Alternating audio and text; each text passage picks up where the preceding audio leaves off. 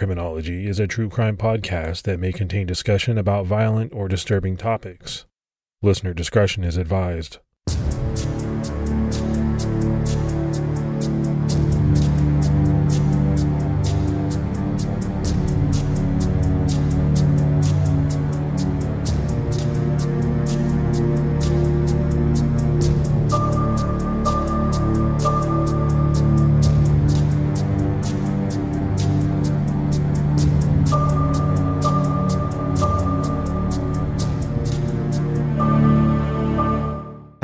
Everyone, and welcome to episode 275 of the Criminology Podcast. This is Mike Ferguson. And this is Mike Morford. Morf, how you doing, buddy? I'm doing good. How about you? I'm doing great. Getting uh, ready for Crime Con. Obviously, when this episode comes out, we'll be at Crime Con, but uh, we're taping it much earlier than that. We've got to get ready. Yeah, if you're at Crime Con and you hear this, come on over and see us because we'll be at Podcast Row through Sunday. And then tomorrow night, my wife and I have a uh, trip planned. We're going down to see the girls at college, pick them up, go out to dinner, take them shopping, buy them some stuff that they need. I'm really excited because I I miss them bad. Yeah, that's what happens when they they leave the house. You like the peace and quiet, but then all of a sudden you're like, it's it's too quiet, huh? Oh, it, it's way too quiet. But let's go ahead and give our Patreon shout outs. We had Tim Beek, Pamela Geary, and D. Oz. So that's a lot of great new support. We really appreciate it.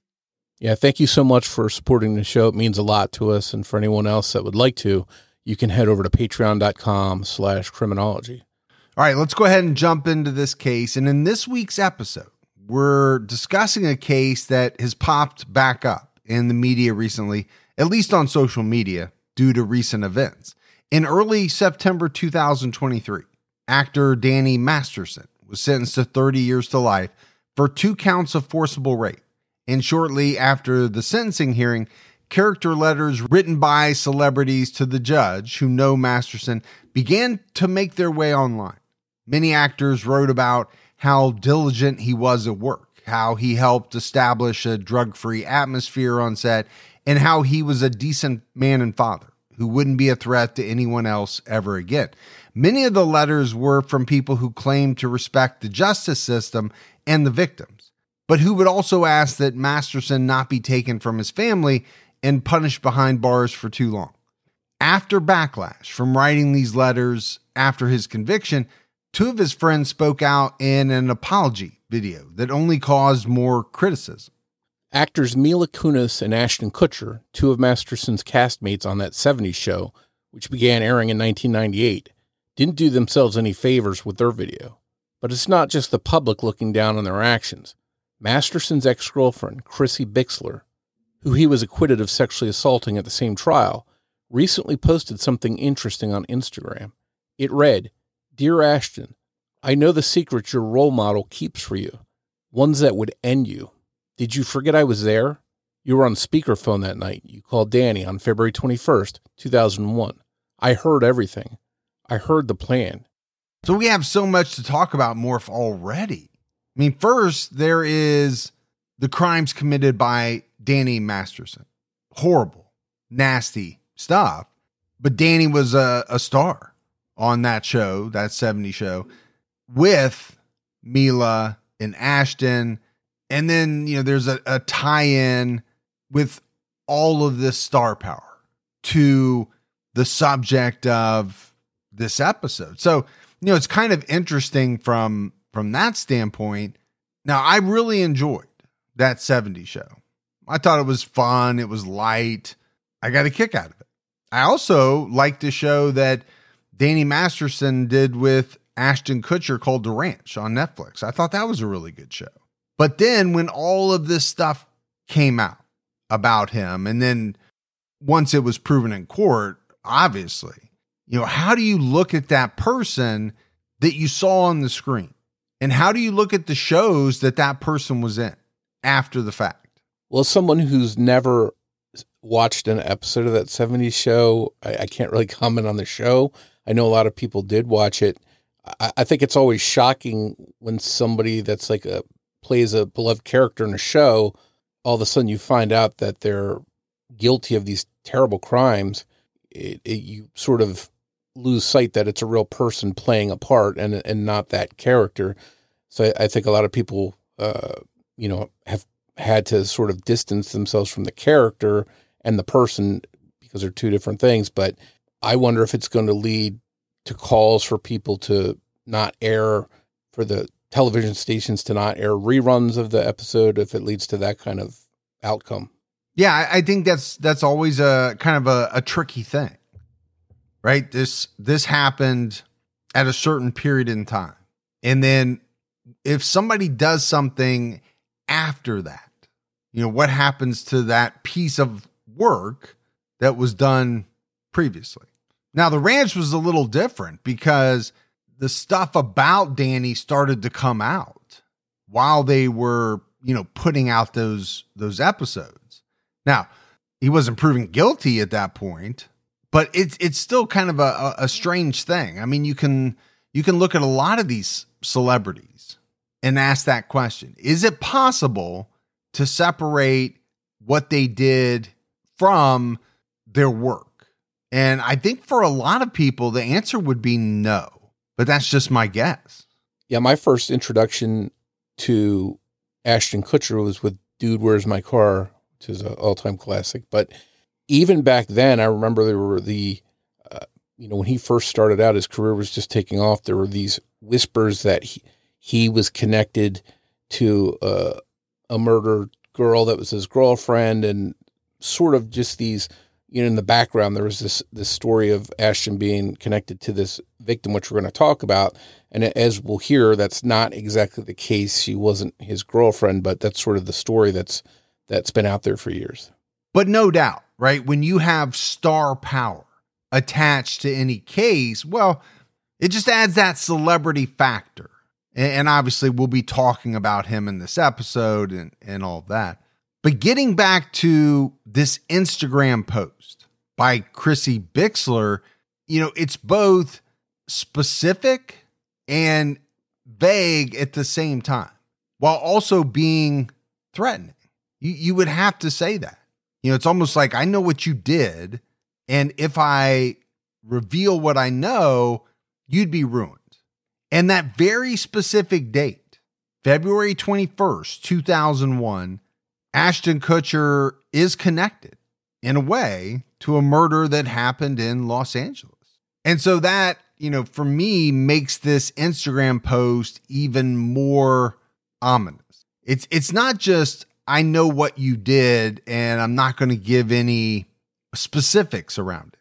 She threw out a specific date, and that date was when a, a woman was murdered.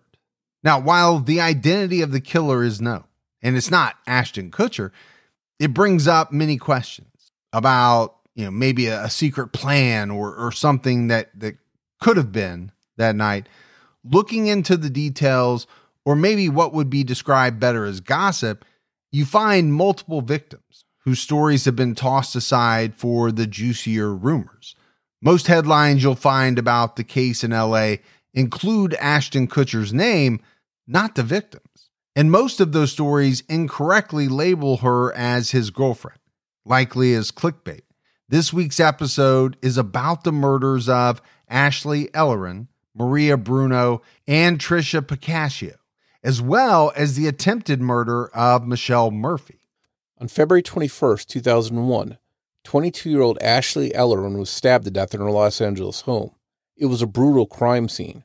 Her killer had almost decapitated her, and she had suffered 47 stab wounds. Some of the wounds were up to six inches deep, and one of them, according to Detective Tom Small in an article in Chicago Magazine, quote, actually penetrated the skull and took out a chunk of skull like a puzzle piece. Around 8:30 a.m. on February 22nd, Ashley's roommate, Jennifer DeSisto, returned home. She had spent the night at her boyfriend's house because when she tried to return home the night before, at around 10 p.m., she realized she had left her keys in her boyfriend's car. She tried the door, but it was locked, and Ashley didn't answer, even though there were lights on inside. So she went back to her boyfriend's for the night. In the morning, she unlocked the door and went inside. On the landing outside their bedrooms, Jennifer found Ashley's body. She was wearing a turquoise bathrobe, a camisole, and a pair of boxers. Detective Small felt that her body had been moved and posed. Her hair dryer was on the counter and her curling iron was on the toilet seat. There was no sign of forced entry. The door had been locked and there were bars over the windows, which were intact. Investigators worked to create a timeline and rule out those closest to Ashley. The manager of the rental home that Ashley and Jennifer shared, Mark Durbin, was looked at because he and Ashley were sometimes intimate and he lived nearby. Durbin claimed they had actually had sex just before she was killed. He had left the home between 8:15 and 8:30 p.m. and gone to the nearby home he shared with his girlfriend. The houses were so close, you could see Ashley's rental home from Durbin's home. Around 10 p.m., he looked out his window and saw someone, but he's unsure who, walking back and forth outside of Ashley's house. A second surprising person of interest that police looked at was 23 year old actor Ashton Kutcher. At the time, season three of that 70s show was nearing its end. It was incredibly popular, and Kutcher played a beloved character. Authorities needed to rule him out because he and Ashley were supposed to go out on a date the night she was killed. The timeline here is a bit murky, but Ashton and Ashley spoke on the phone around 3 or 4 p.m., and she agreed to go out for drinks with him later that night. He called her again around 7:30, but she didn't answer. He called her a third time around 8:30 to check in with her, and this time she answered. Ashton told her he was going to finish watching the Grammys at his friend, actress Kristy Swanson's house, and he would be a bit late. This was fine with her because she still needed to finish up blow drying her hair anyway. Mark Durbin claims he was over at Ashley's and that the two had sex sometime between 7 and 8 p.m. So I think it would have been pretty natural for police to wonder if Ashley was murdered due to jealousy or maybe even some type of love triangle, and if Ashton Kutcher had been upset by not being the only one Ashley was seeing. But this was to be their first date. They had met in December when both were in relationships, and those relationships had only recently ended. There was no expectation of exclusivity, and we don't even know if Ashton knew that Ashley had Mark over that night. Mark knew that she was planning to see Ashton, though, since he was at her apartment at 8:24 p.m. when Ashley spoke to Ashton on the phone. And she said she needed to do her hair. According to Ashton, after the Grammys wrapped up, he called Ashley, but she didn't answer. It was around 10 p.m. and Ashton was going to tell her that he wouldn't be there until about 10:15. But since he couldn't get a hold of her, he decided to let his dogs out for a while instead. He then called her a few times, but he was trying to play it cool and not seem desperate. So, you know, Morf, as we go through uh, our episodes, we often talk about people and their dating history and they were dating this person and seeing this person. But it seems so strange when you're talking about it in the context of a star. You know, we're talking about the Grammys and, you know, he's over at Kristy Swanson's house, who's, you know, another actress. I don't know. It just seems strange. And then there's this whole thing about, you know, he's calling her, can't get a hold of her, doesn't want to call too much because he doesn't want to seem desperate. Okay, well, that's something that, you know, a lot of us would have done back in the day. Should I call again? I don't want to make it sound like uh, I'm super desperate for this date, but I also want to go on the date. Yeah, so I think that would apply to someone that's not an actor. You know, that happens to people in, in regular life that are just run of the mill citizens as well, not celebrities. Right. And I think that's why it's so strange because when you talk about a celebrity, you think, oh, they they they don't have these type of issues. Yeah, they do.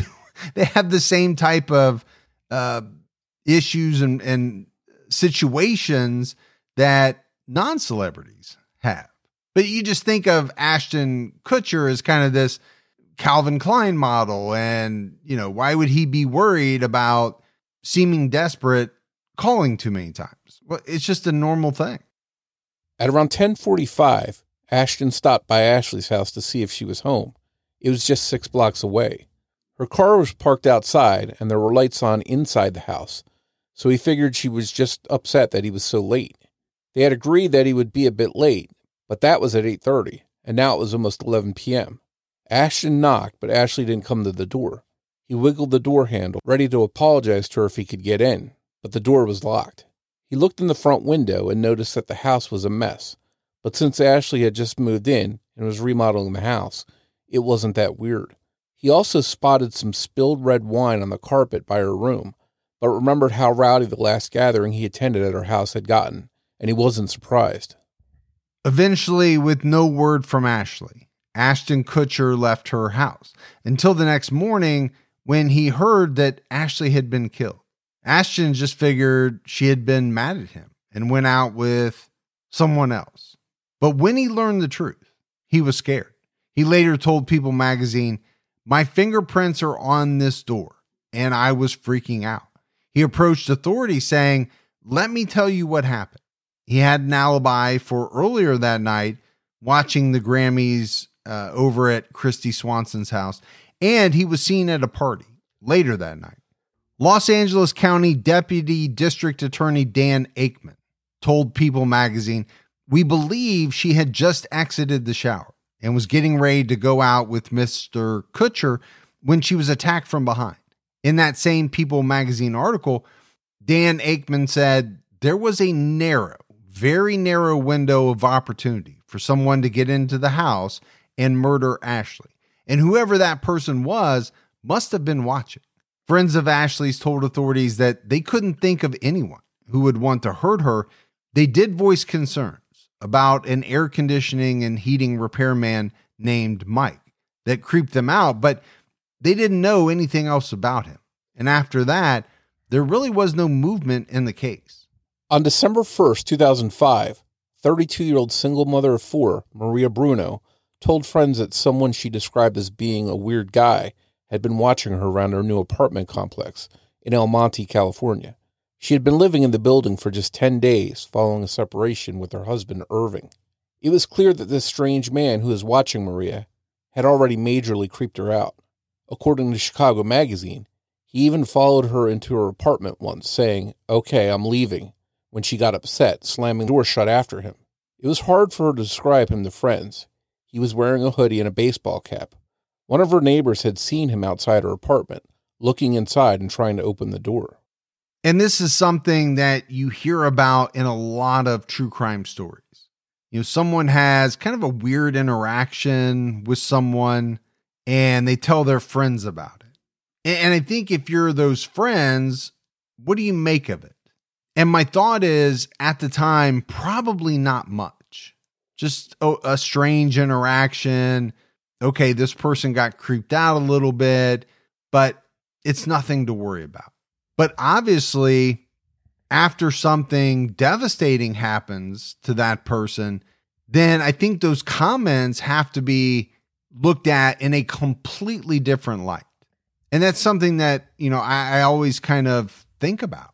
You know, what does something mean while a person is perfectly fine, they're okay, versus what does something mean after they've been attacked or murdered? Yeah, I think a lot of times you see a creepy person and you pay attention to them, but you don't really get too creeped out by them as somebody passing by. But other times we know that you get a real gut feeling about someone and they're they're up to no good or you just get a sense that they're dangerous. And I think that's what was going on in Maria's case. And especially after we're getting ready to talk about, it really is powerful what she was feeling about this person.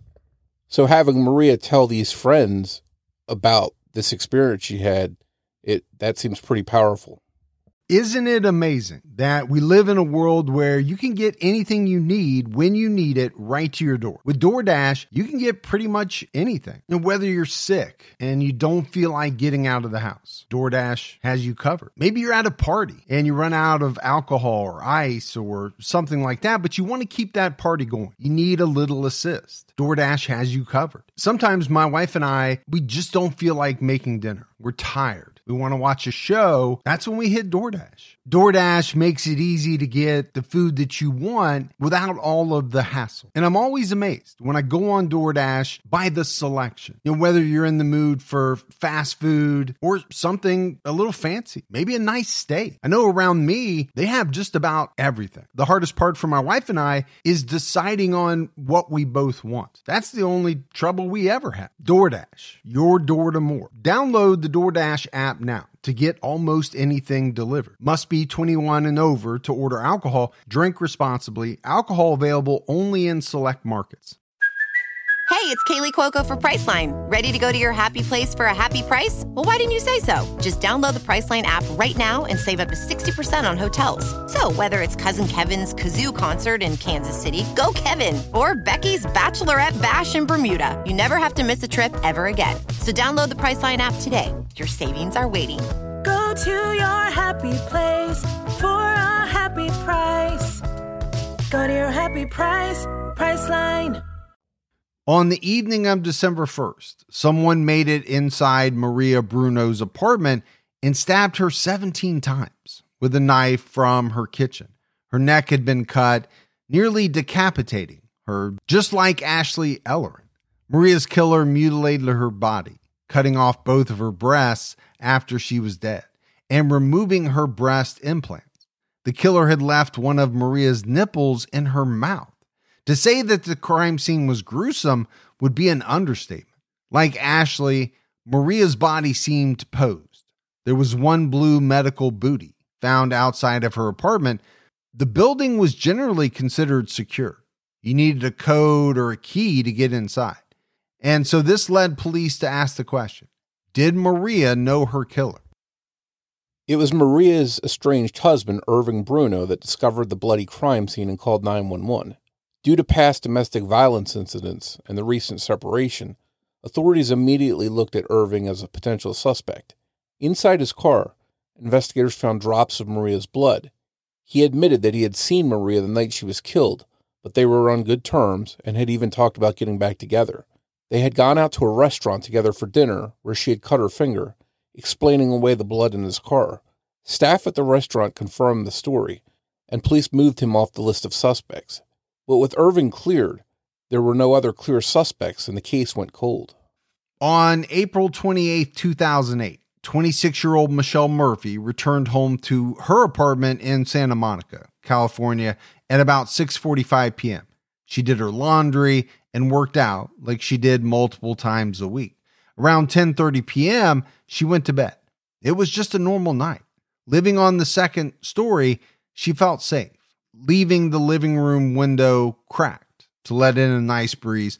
Just before midnight, someone made it into her room, straddling her in bed and stabbing her. The attacker, wearing a hoodie and a baseball cap, had cut the screen of the open window and crawled inside. Desperately, Michelle grabbed for the knife, fighting for her life. She would later tell ABC News I was trying to hold the knife to get some leverage, to keep it from stabbing me. She screamed out to her attacker, Why are you doing this? Finally, Michelle was able to kick her attacker. In the struggle, he accidentally cut himself with his own knife. Soon after, he fled, leaving Michelle badly injured but alive. Michelle told ABC News that as her attacker fled, he oddly yelled out as he ran out the door, I'm sorry. Authorities collected samples of the attacker's blood trailing out of the apartment in an effort to get his DNA. The trail led across an alley and into another nearby apartment complex. After nearly a month of waiting, there was a hit on the DNA sample. It came back to a man named Michael Gargiulo. Since 2007, he and his wife Anna Luz Gonzalez had lived in the apartment complex across the alley from Michelle Murphy. From their apartment on the second floor, there was a direct view of Michelle's apartment. If her blinds were open, he would have been able to see directly into her bedroom. It turns out that Michael Gargiulo's DNA was in the system from a similar crime in Illinois. On August 14th, 1993, sometime between 1 and 2 in the morning, someone killed 18 year old Tricia Pacaccio on the side porch of her home in Glenview, Illinois. She had been holding her house key when she was attacked her keychain was on the ground next to her. Her left arm had been broken and she had been stabbed six times. She was still fully clothed and there were no signs of sexual assault. Her father, Rick, found her the next morning when he was letting the dog out. He later said of the incident to CBS News, I died right then and there. DNA, presumably from Tricia's killer, was recovered from under her fingernails and taken into evidence. Since it was still relatively early on in the world of DNA science, it took a long time to develop a profile and match it to someone. In fact, it took a decade. And as a father, I can't think of a more devastating scenario. I'm sure it felt just like a normal day. Let the dog out, and then he finds his daughter murdered. I mean, that makes the the hair on the back of my neck stand up. Such a scary thought. Yeah, and it, as as a father, especially to a daughter, you want to be there to protect them and to know that this happened right outside the door while he was in the house. You know, I'm wondering if that's left him feeling some kind of guilt that he didn't hear something that he couldn't react to try and save her. Oh, I, I don't have any doubt that he did and probably still does feel a great amount of of guilt. You know, the the what ifs have to creep into your mind. What if I had heard something? What if I had been able to stop it? And I've said this before, but it doesn't matter to someone in Rick's position whether or not they would have even been able to do anything or they should have heard something. None of that matters. It's all about how could I have stopped this? And so my thought is that people in his position, they put a lot on themselves when they really shouldn't. It's just there's no way around it.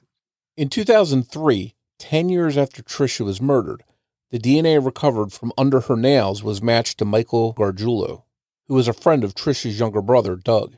At the time of Tricia's murder, Gargiulo was 17 years old, and he lived just one street over from the Pacaccio family. He and a friend had given Tricia a ride home the day before she was killed, and police never charged Gargiulo in Tricia's murder, apparently because, according to them, they had no way to prove that his DNA from under Tricia's nails wasn't from the day before her murder when he drove her home. That sounds to many like a really weak excuse not to charge Michael Gargiulo in Tricia's murder, once they had the DNA that matched to him. Or at the very least, they should have taken a fresh look at him as the prime suspect. Police didn't even tell Tricia's family about matching the evidence under Tricia's fingernails to Gargiulo. When Tricia's mom, Diane, found out that the DNA under her daughter's nails had been matched to Gargiulo, but nothing was done, she was upset. She told Chicago Magazine, I don't know how they want to twist and turn it, but they know his DNA shouldn't have been on her. And I know many people look at this and say, well, his DNA was found under her fingernails. How could they not charge him? But I'm going to play devil's advocate here a little bit and say, you know, once you get in front of, let's say, a jury, yes, that DNA was under there, but you're going to have a defense attorney who is raising or trying to raise a lot of reasonable doubt about why that would be under there. Now, if he had no connection to Tricia or he hadn't given her a ride home, then a lot tougher to try to raise that reasonable doubt. But you could see how a good defense attorney could say to the jury, well, how do you know it didn't come from an embrace? Maybe, you know, a, a little bit of fooling around. Yeah, I can definitely see a defense attorney trying to plant that in the jury's mind at the same time and we don't really know the answer to this, was the DNA in the form of gouges of skin that she ripped off of him during a struggle? You know, how would that, if that's the case, how would that be under her nails from a simple ride home? That argument I don't think would hold up in court. I think a jury would would probably see through that.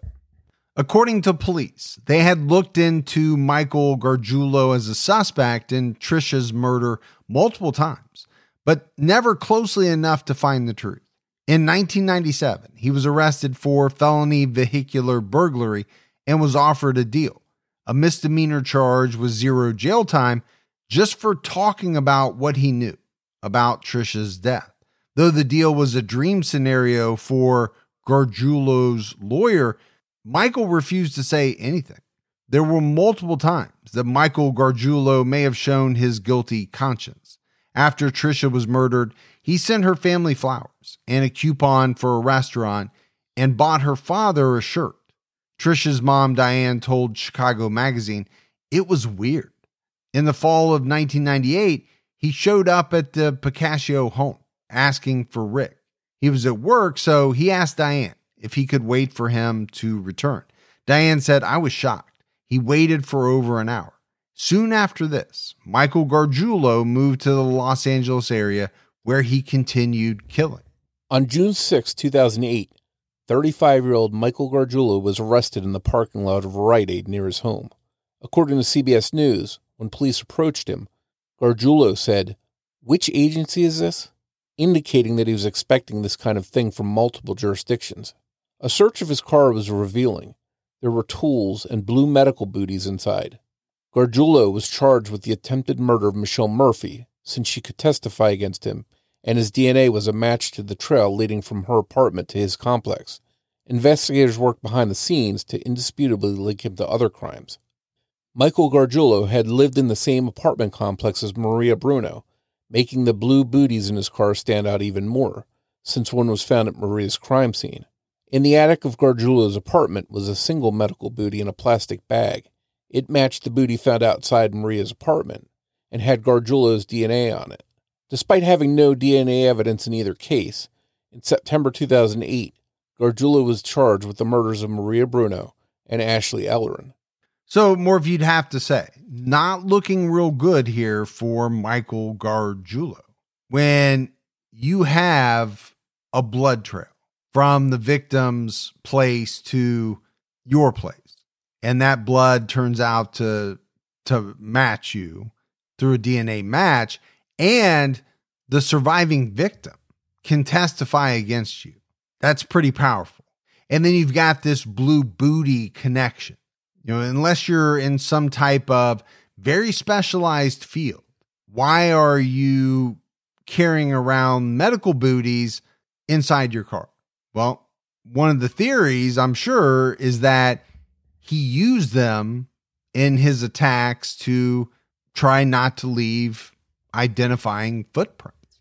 Yeah, and even though his DNA wasn't found on the booty at Maria's apartment, it's still pretty powerful that he did use those.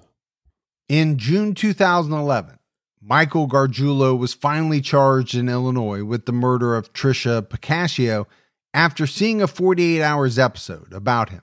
Two witnesses came forward telling a grand jury that in the 1990s, Michael confessed to them about killing Tricia. While Gargiulo was finally being held accountable for Tricia's murder, police admitted that he had slipped through the cracks and that he should have been arrested sooner. Cook County Detective John Reed told Chicago Magazine, I can't put a happy face on this because we dropped the ball. And these types of quotes are always interesting to me because, you know, when it comes out that police most likely miss something, there's usually two routes they go, right? They come up with an excuse or they come out like John Reed did and say, Hey, we just biffed it. And, you know, the candor there to me is kind of refreshing. You know, I get tired of the CYA all the time. Sometimes you just have to come out and say, there's no other way to put it. We dropped the ball. And that's what he said. And what he said is, as, as I think you put it, refreshing because we don't see that a lot. And hopefully that sunk in with Tricia's parents and they were accepting of that, that they realized that they had made this mistake. And I think this mistake is very far reaching because if Gargiulo had somehow been arrested and in prison by this time, these California crimes would have never happened. There'd be two other women still alive in California and, and one that was almost killed. she would have never gone through what she went through. So definitely some far reaching repercussions from not having identified him sooner and held him accountable for Tricia's murder. It's that ripple effect, you know, and, and it comes in many forms. During Michael Gargiulo's California trial, Deputy District Attorney Dan Akemon laid out how Ashley Ellerin and Michael Gargiulo crossed paths. At the time, he lived just 400 feet from Ashley's Pinehurst Road home in an apartment complex on Orchid Avenue. First, he changed her friend's flat tire after seeing him pulled over outside her house. They spoke while he changed the tire, and he gave Ashley his card. He did heating and air conditioning repair. After this, he called her to try and talk to her often. The next time she saw him, he had shown up to a party at her home uninvited. Reportedly, he had let himself into her home using a copied key before fleeing. It's unknown how he made a copy of this key or if this report is even accurate. So this definitely brings us back around to something that we talked about early in the episode. And it was Ashley's friends trying to figure out if there was anyone that they could think of who would want to hurt Ashley. The one name that they brought up was a man named Mike, who Ashley had voiced concerns about. And I think they even mentioned that he did heating and air or, or something like that pretty hard not to think that that Mike was Michael Gargiulo. Yeah, and I think that only underscores the importance of police talking to friends of a victim, just trying to get a sense of who might have had a motive or who might stand out to them. And although they couldn't provide much information, the Mike and the air conditioning thing it's it's pretty striking looking back at that now. Yeah, yeah, no doubt. Now, you know, you can look back at it and say, well, with that, police should have been able to figure it out. It's not always that easy, but it is pretty interesting after we know who the killer is to go back and look at statements made earlier. Gargiulo's defense attorneys blamed Maria Bruno's estranged husband, Irving, for her murder and pointed the jury to others closer to Ashley Ellerin, who may have actually committed her murder. But due to the DNA evidence being undeniable in Michelle Murphy's attack, and because of the fact that she was able to testify against Michael Gargiulo, the defense didn't dispute Michelle's attack, but instead used it as evidence that Gargiulo suffered from dissociative identity disorder. They claimed that he had basically blacked out until he cut his hand. He then apologized and fled. As one of his attorneys told the court, this is an individual who just came to. He had no idea where he was or what he was doing because he was in a dissociative state. So I think this is comical almost for the defense attorney to try and say, well, in this one case, Maria's husband, Irving, killed her. And then in Ashley's case, well, these other people that are closer to her may have killed her. But in Michelle's case, where he, they couldn't explain away the fact that he had attacked her, they said, well, he is guilty of this one, but he has this dissociative identity disorder. It's almost like they want you to accept that he's guilty of one of these things, but not for all of these attacks, which I just, to me, it's, it's, it's comical.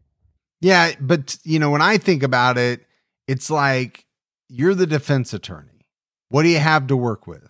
Well, not a whole heck of a lot here. So, what are we going to do? Well, we'll blame this person, we'll cast doubt on this person. And in this one where we really can't do much of anything, we'll make a, a mental health claim. I mean, what else can they do?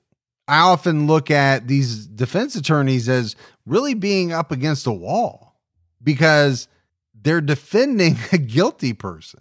In in the case a lot of the cases that we do they turn out to be guilty. So i mean they just have to come up with something.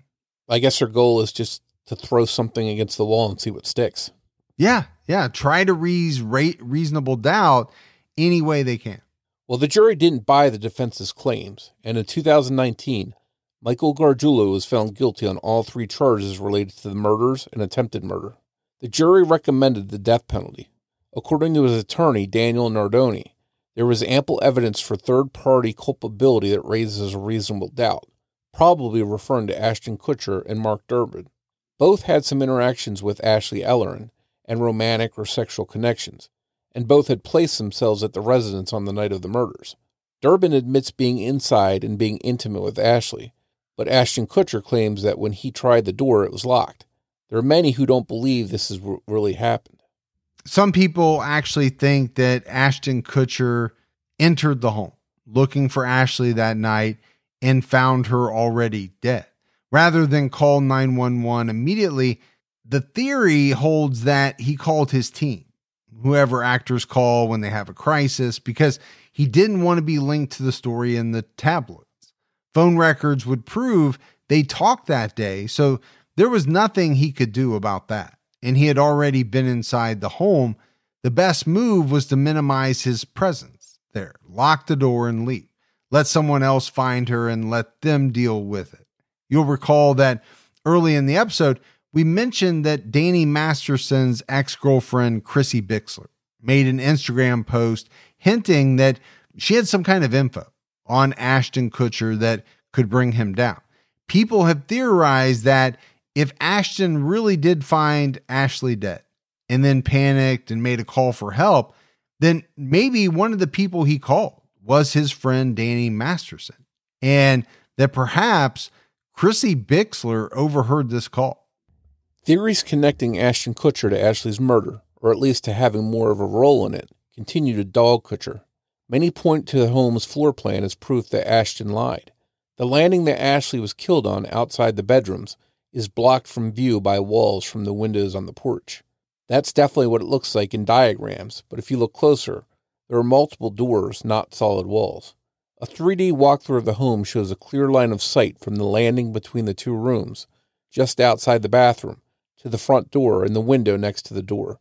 There's a second door with a few steps, basically two doorways right next to each other, separated by a wall. And Ashley had been found closer to that doorway which is closer to one of the bedrooms, making the likelihood that Ashton could see Ashley's body through the window very possible. And remember, Ashton admitted to looking in and seeing what he thought was spilled wine. Maybe it was blood that he saw. There's an article in the Daily Mail that mentions a jury visit to the home where they were only allowed to view the exterior without going inside. On this same visit, a detective apparently pointed out the spot in which Ashley was found lying on the floor outside of her bathroom, indicating that the area was somewhat visible from the outside of the home. The same article also mentions that he looked into a side window, so he may have had a different vantage point than the one we assume when you look at the porch. To many, for a guy who didn't want to call Ashley too many times, it seems weird that Ashton Kutcher would be peering into windows on the side of her house, quotes from his actual testimony at trial, ones we could find anyways, mention only the windows on the front door specifically. Overall, it doesn't seem like anyone's accusing Ashton Kutcher of being involved in Ashley's murder, but rather than distancing himself from it. And the negative attention it would have brought him. Actors have certainly been accused of worse cover ups in the past. Some blame Ashton Kutcher for slowing down the investigation, making it harder for prosecutors to build a solid case against Michael Gargiulo until he had killed again, once and almost twice. But it seems that a lack of reporting the murder on Ashton Kutcher's part wouldn't have prevented Gargiulo from killing again. After all, Ashley was found dead hours after Kutcher was at her home. Even if he had found her and called 911 right away, it only made a difference of hours, not days. And Michael Gargiulo didn't strike again for over nine months. The lack of Michael Gargiulo's DNA at Ashley's house and Maria's apartment doesn't necessarily point to a different killer. According to Michael's former best friend, Mirko Hoffman, in a CBS News interview, Michael studied forensics. And according to Mirko, he would learn from people's mistakes other criminals' mistakes. This explains the booties he wore when he killed Maria and possibly during his other murders too. If he hadn't happened to drop one in the courtyard of Maria's building, we'd never know about it. The lack of DNA meant authorities in LA were unable to arrest Gargiulo. They were waiting for the Cook County District Attorney, who did have DNA, to file charges, but instead, they got another attack. Thankfully, Michelle Murphy survived and was able to testify against him. In July 2021, Michael Gargiulo was sentenced to death. Gargiulo, who had been dubbed the Hollywood Ripper, has also been called the Chiller Killer, probably due to working on air conditioning, and the Boy Next Door Killer, since he lived near each of the women he attacked. But he denies any guilt in every case. In court, he told Superior Court Judge Larry Paul Fidler, I'm innocent. I've been framed by tunnel vision detectives. He also claimed that he was denied the chance to testify, which in his mind would have changed things. After a motion to reduce the sentence to life in prison without the possibility of parole was denied, the defense countered, saying that Michael Gargiulo had competency issues, stating, It's not right to execute a mentally ill person. Michael Gargiulo's 16 year old son begged the judge for leniency, saying, I don't see a psychopath. I don't see a murderer. All I see is my father. Despite some people supporting Gargiulo, other people noted that he had quite the temper. A former bandmate of Gargiulo's named Scott Olson told Chicago Magazine to watch him in action was something else. This guy would go from normal to crazy in like a second. Gargiulo had been fired from his job at the Rainbow Bar and Grill on the Sunset Strip for punching a customer. A woman named Maria Garola told detectives that Gargiulo had followed her around while wearing blue booties until she went on a date with him. They began dating and he moved in with her, but soon after, he hit her and she filed a restraining order against him. Another woman he dated, Grace Kwok, recalled leaving him due to his abuse on Thanksgiving weekend in 2005, just before Maria Bruno was killed. And I think all of these details that come out are important. I mean, do they necessarily on their own mean that he was a killer? Well, no, obviously they don't.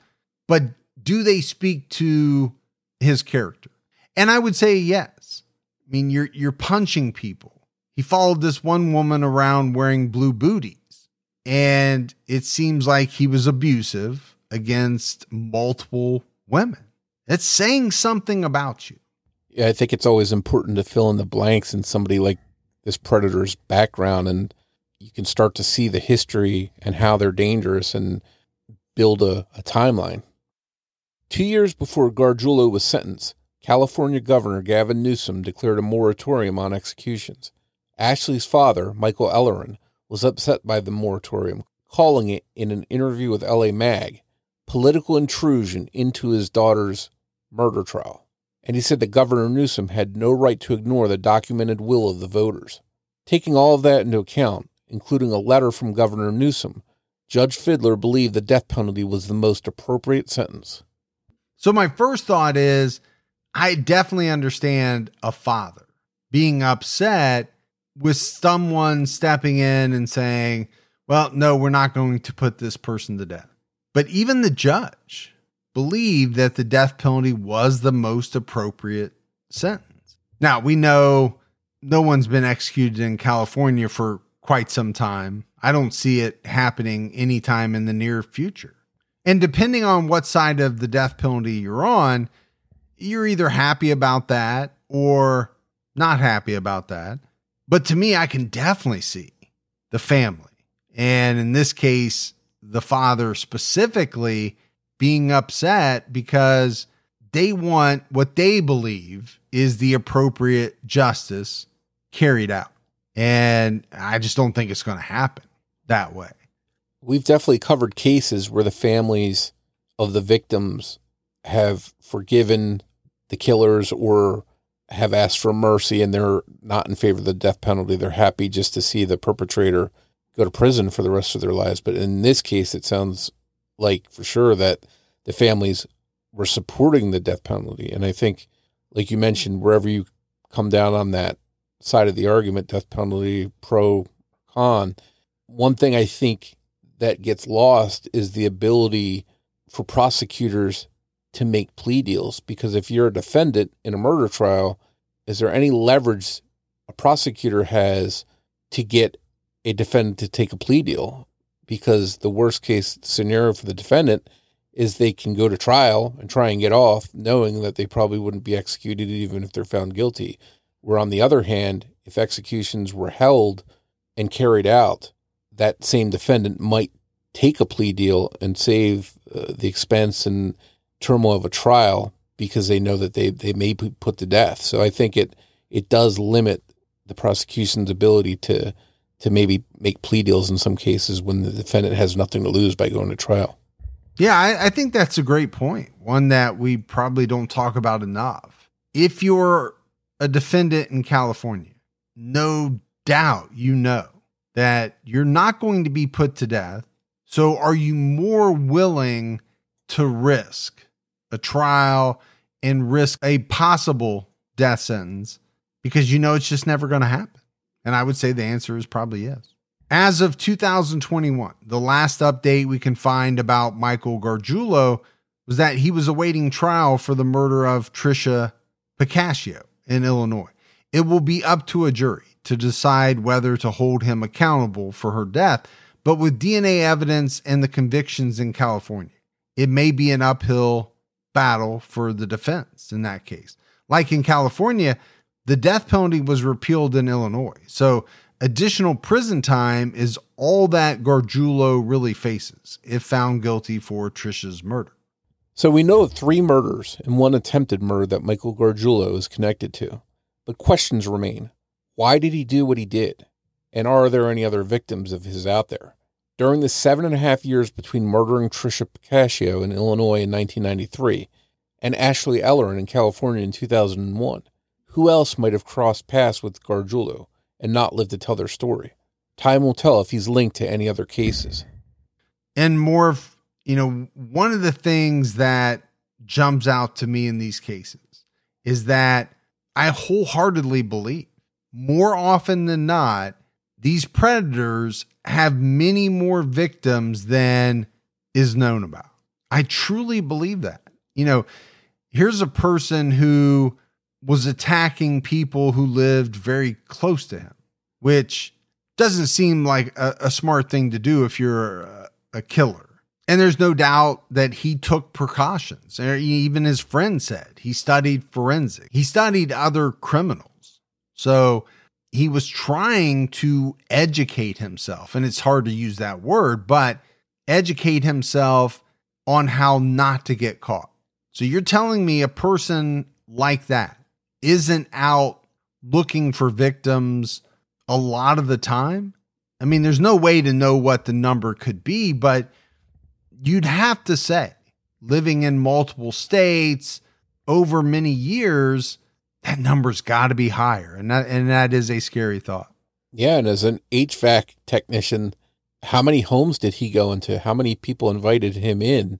They might not have invited him in when he wasn't working. Maybe they thought he was creepy, but when a HVAC guy shows up to your house to do a repair, do you question whether they're a killer? Even if they're a little bit odd, you usually let them into your house to do the work. So who knows how many homes he got into and started plotting on different victims that he might go after.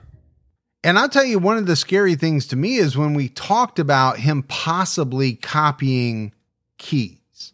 You know, think about an HVAC technician coming in, are you watching that person the entire time they're there?